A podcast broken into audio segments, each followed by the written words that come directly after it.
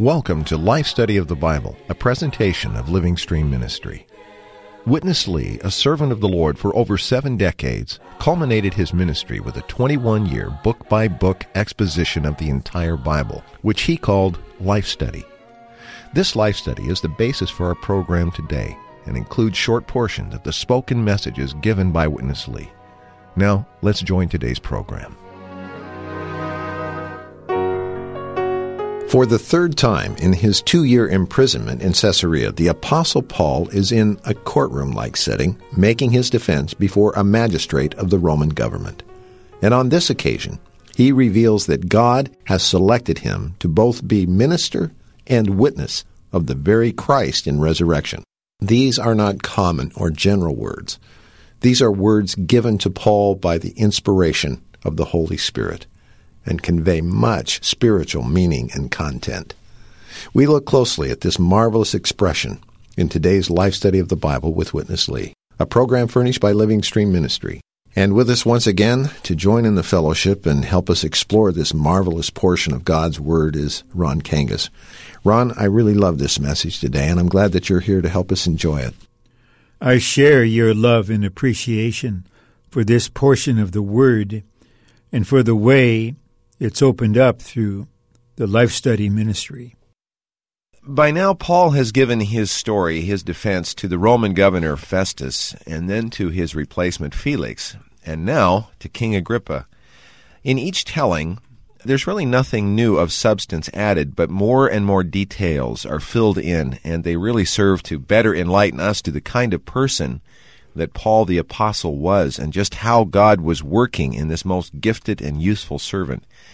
It also seems like these Romans somewhat enjoyed their times of conversation with Paul. They at times asked him to come and speak about spiritual things, even though sometimes in his speaking he would focus on their own condition and at times reveal and expose even their sin or immorality or corruption. This is an incredible dialogue going on in this passage, isn't it? It is.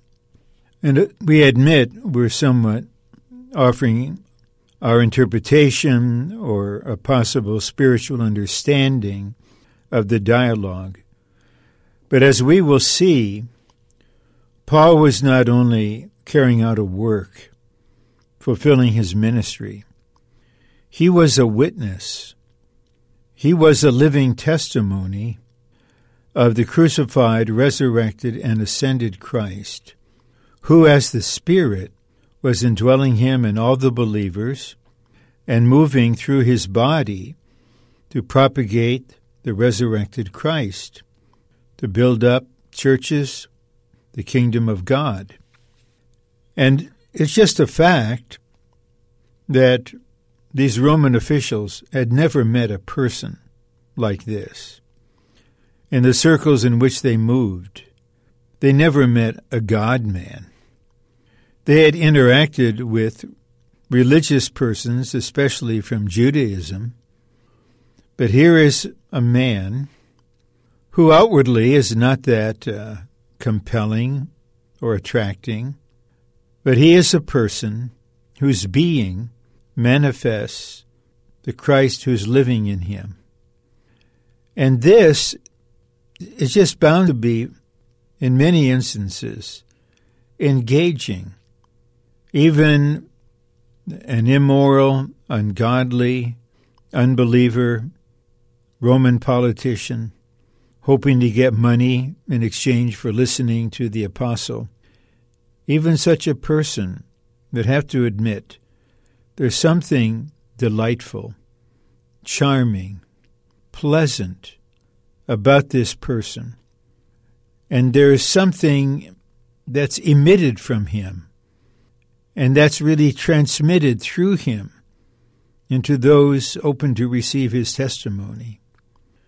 I personally believe something like this was going on because Paul, although he could not work outwardly, continued to be a living testimony of the resurrected Christ.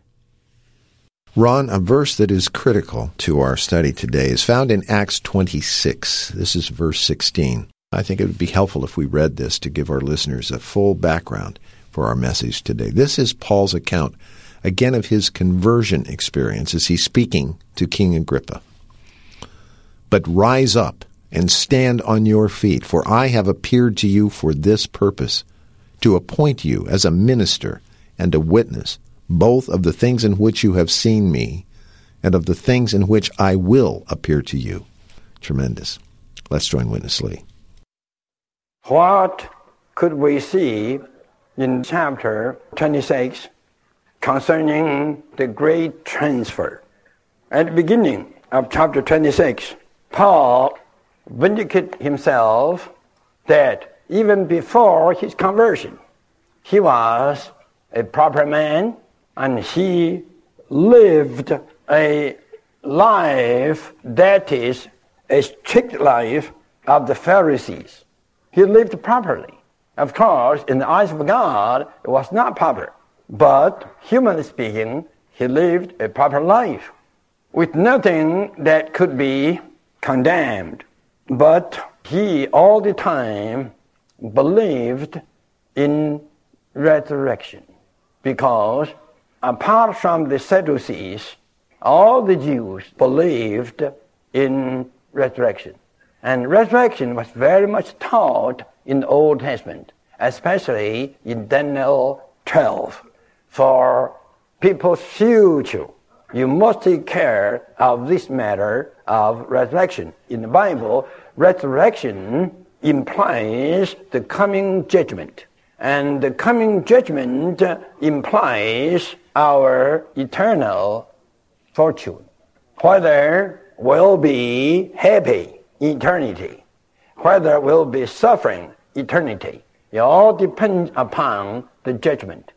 And the judgment is dependent upon resurrection. So Paul, even before his conversion, he believed in these as the Pharisees. And this thing has been developed quite clearly in John chapter 5 by the Lord Jesus. There she told us what is the resurrection of life and what is the resurrection of condemnation. Paul believed this.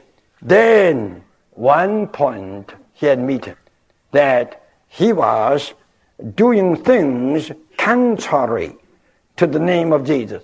That means he was attacking, not only opposing Jesus the Nazarene, but also he was attacking Jesus the Nazarene when he was blind. He considered the Lord Jesus just a pure and poor Nazarene. He was attacking that. Attacking to such extent, he put a number of the saints into prison, and so forth. He confessed all his foolish doings. Then he told Agrippa that, well, he was on the way to chase those Jesus callers. He got caught. The Lord came to him, and there he received the commission that the Lord commissioned him to uh, be a minister and a witness. Not only a minister, but also a witness. A minister is for the ministry, a witness for the testimony. Ministry is mainly related to the work, to what the minister does. Testimony is related to the person, to what the witness is. In Acts 1 8, the Lord told the early disciples they all have to be His witnesses. Witnesses to me in Jerusalem, in Judea, in Samaria, and even in the remotest part of the earth. Witnesses, the persons in all these trials through which Paul was going. He was not teaching, he was not ministering, he was all the time bearing a testimony. In front of the opposing Jews, he was witness. In front of the commander of the Roman army, he was a witness. In front of Felix, the governor of Judea, he was a uh, witness. In front of Festus, the uh, succeeding governor, he was a witness. Now, right in the front of Agrippa, he was again a witness. He didn't say, Agrippa, I am a witness, you have to know. But he told Agrippa that the Lord met him and appointed him a minister and a witness. Ron, of course, a striking element of the Lord's word here to Paul in verse 16 is that, as we read, he was appointed to be both a minister and a witness. I think it's not too much to repeat what we've just heard. So let me ask you the obvious question What's the difference between a minister and a witness? Well, the word minister clearly denotes a person, but the noun minister mainly points to the work, the activity of a servant of the Lord, through which he ministers, that is, imparts Christ to others. In brief, minister is related to one's work. A witness. A witness is not working. A witness is a reliable person giving a first hand testimony of what he has seen and heard. We see this throughout Acts, the apostles saying, We must bear witness of what we have seen and heard. So, of the two, although are equally precious in their sphere, minister and witness, our emphasis here is on witness because it's intrinsically related to the person. The person not simply knows things, he has the direct experience, in this case, of the glorious resurrected Christ himself. This Christ appeared to Paul this Christ was revealed to Paul in various things that were unveiled to him. So, although Paul was severely limited due to imprisonment and thus could not work or carry out ministry in the sense of activity, he was still living there as the same person, the person who was a wonderful witness in his person, not only his words, but his being, his person, his new creation constitution. He was a new creation in Christ, filled and saturated with Christ. This made him a witness whose bearing, whose manner of living, whose person, whose demeanor, and, of course, his speaking were a glorious testimony of the living Christ. Ron, I'd like to ask a follow up here. Going back to this verse, the last part of the phrase is a bit unusual, and I think we could use some help. It says that you would be a witness both of the things in which you have seen me and of the things in which I will appear to you. How did he become a witness of what he had not yet seen? Well, I believe I can give a straightforward response to that. He wasn't bearing witness of something that was not yet personally revealed to him. The Lord was saying, You are a witness, you will bear testimony of the things in which I have already appeared to you. And in the future, I will appear to you in other things. I will reveal things, spiritual truths, principles, realities, practices, matters related to God's move. And in those things, I will be revealed. So the Lord is saying that not only would things, matters, points, truths, principles be unveiled to Paul. The Lord is saying that Christ Himself would be revealed to Paul in the unveiling of those things. This means there was no separation between the things and the Christ revealed in the things. The Lord, therefore, was indicating to Paul that you will see more of me.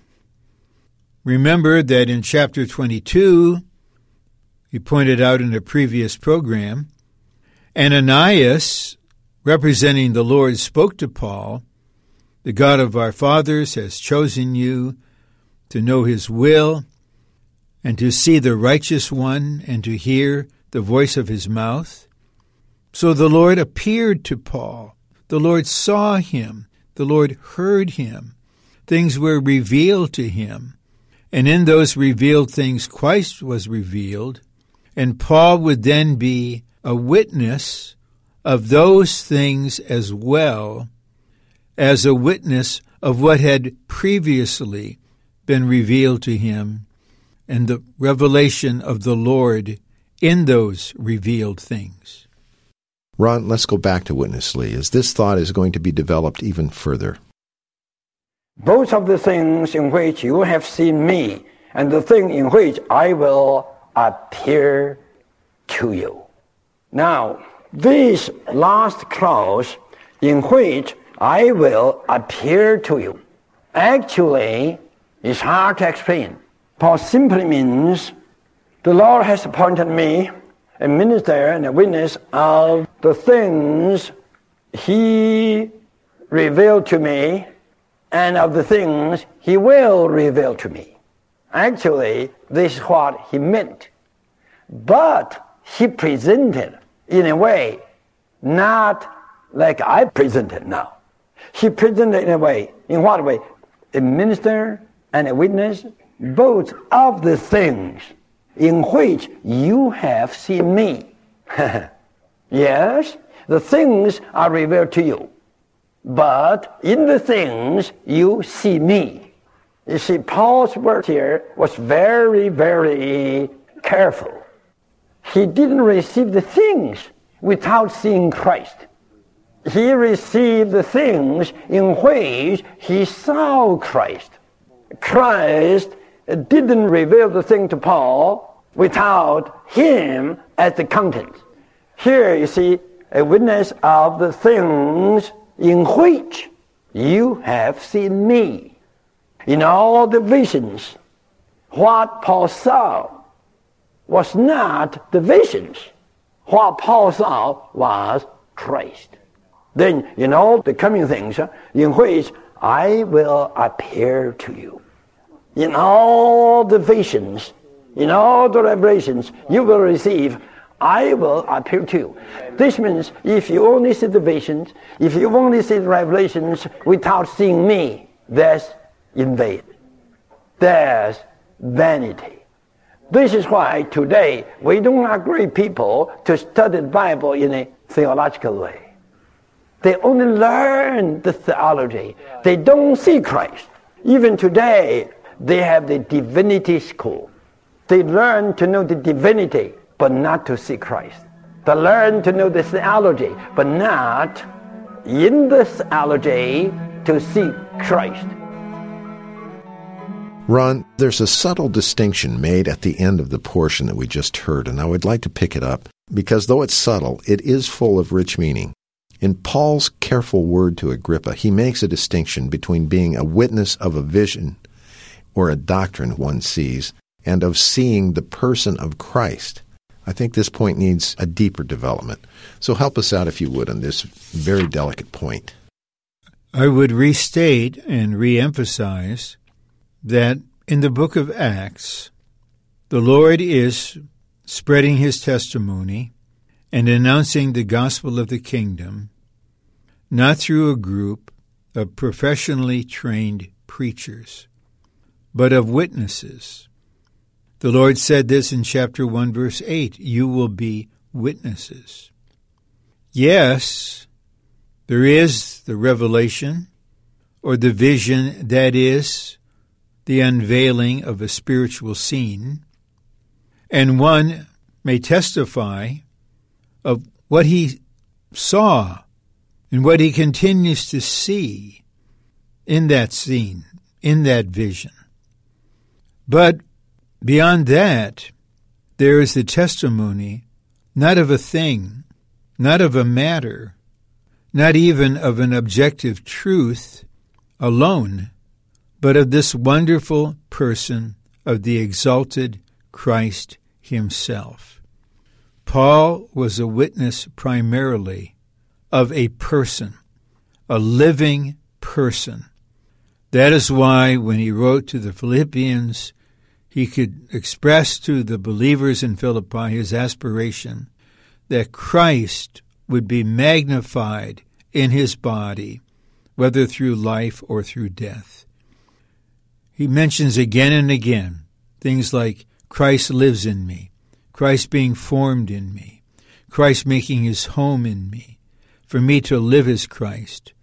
It's all about a person, not a doctrine, not a concept, not a mere teaching, certainly not a systematized theology, but the wonderful person of the resurrected and ascended Christ. Ron, let's go back to Witness Lee for the conclusion of our life study today. Then you and I will still have some time for fellowship. Christ revealed the thing to Saul on the way to Damascus. In those things, Saul saw Christ. And the Lord indicated that he would reveal more things to Saul, in which, in all those things, the Lord will appear to Saul. Then eventually, what Saul will see will not be merely the things, but he will see the very one appearing in all the things. And today, when you say a new light, you receive a new vision, a new revelation you receive. You have to check in those light, those visions, those revelations, is Christ appearing to you? Have you seen Christ? Christ must appear in whatever you see. If you see vision without Christ, it means nothing. If you study the Bible and you pick up knowledge, yet without seeing Christ, there's nothing. That's vanity. We often learn this. I lack these two words in which, in which I will appear to you. You have seen me now on the way to Damascus. Then all the things I will reveal to you in which I will appear to you. I will not only merely show you something, but in which I will appear to you. Ron, the real focus of this message is that we would not just be ones who see something historically about Paul or how he was able to speak so eloquently in his defense before King Agrippa, but really the focus is our own experience. We have to ask ourselves, what is it that we are qualified to be witnesses of? Have we just learned some things about Christ? Or have we, like the Apostle Paul, seen Christ in reality? This is precisely the point, and here we need to make a fine distinction. We are not testifying about our experiences in and of themselves. We are testifying concerning the Christ who has become real to us through our genuine spiritual experiences of Him. Ron, I think something we all struggle with is keeping our Christian life from becoming automated in a sense. It's really the appearing of Christ that we've been talking about that makes our life vital and genuine. Really appreciate your fellowship today. And each time you've been able to join us in this life study of Acts, we're near the end now, but it's just been a marvelous, marvelous life study. We hope you're enjoying these messages as well. We invite you to contact us if you'd like to find out about how to receive the printed messages or find them online where you can read them free of charge. Our toll free number is 1 888 Life Study, 888 543 3788. Or you can always send email to radio at lsm.org. For Ron Kangas, I'm Chris Wild. Thank you for listening today.